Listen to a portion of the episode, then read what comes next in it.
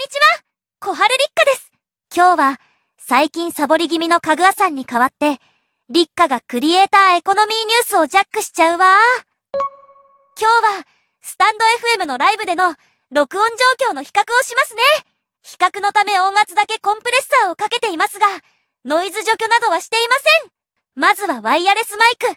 Amazon で2099円のビリワルという中華メーカーのよ。ではどうぞ。皆さん、おはようございます。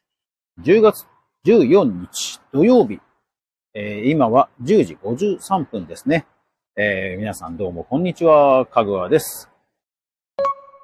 ノイズやホワイトノイズはほとんどなかったですね。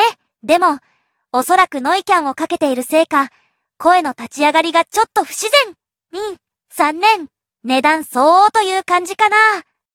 次に有線イヤホンマイク。これは国産メーカー、エレコムのモノラルイヤホンマイク。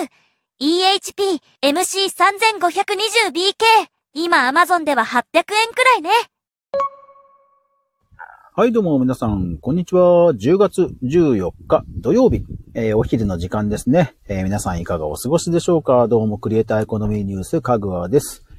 さて、先ほどですね、いつものショッピングモールの配信をしたんですけども、今はですね、ショッピングモールを、出まして、これで800円なら十分じゃないかな。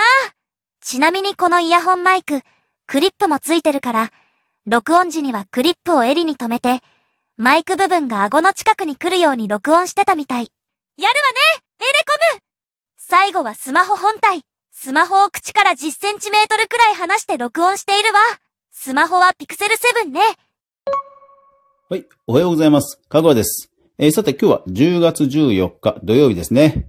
今日はですね、久しぶりにライブをやっています。よろしくお願いします。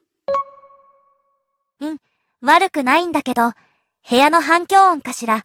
ちょっと輪郭がはっきりしないわね。周りが静かだからまだ良かった感じね。環境ほんと大事。ちなみに、どの音声も、実際のスタイフのアプリで聞くと、もう少しノイズが入ってるからね。音声ダウンロードしたものだと、なぜか綺麗になっちゃうのよね。ほえ。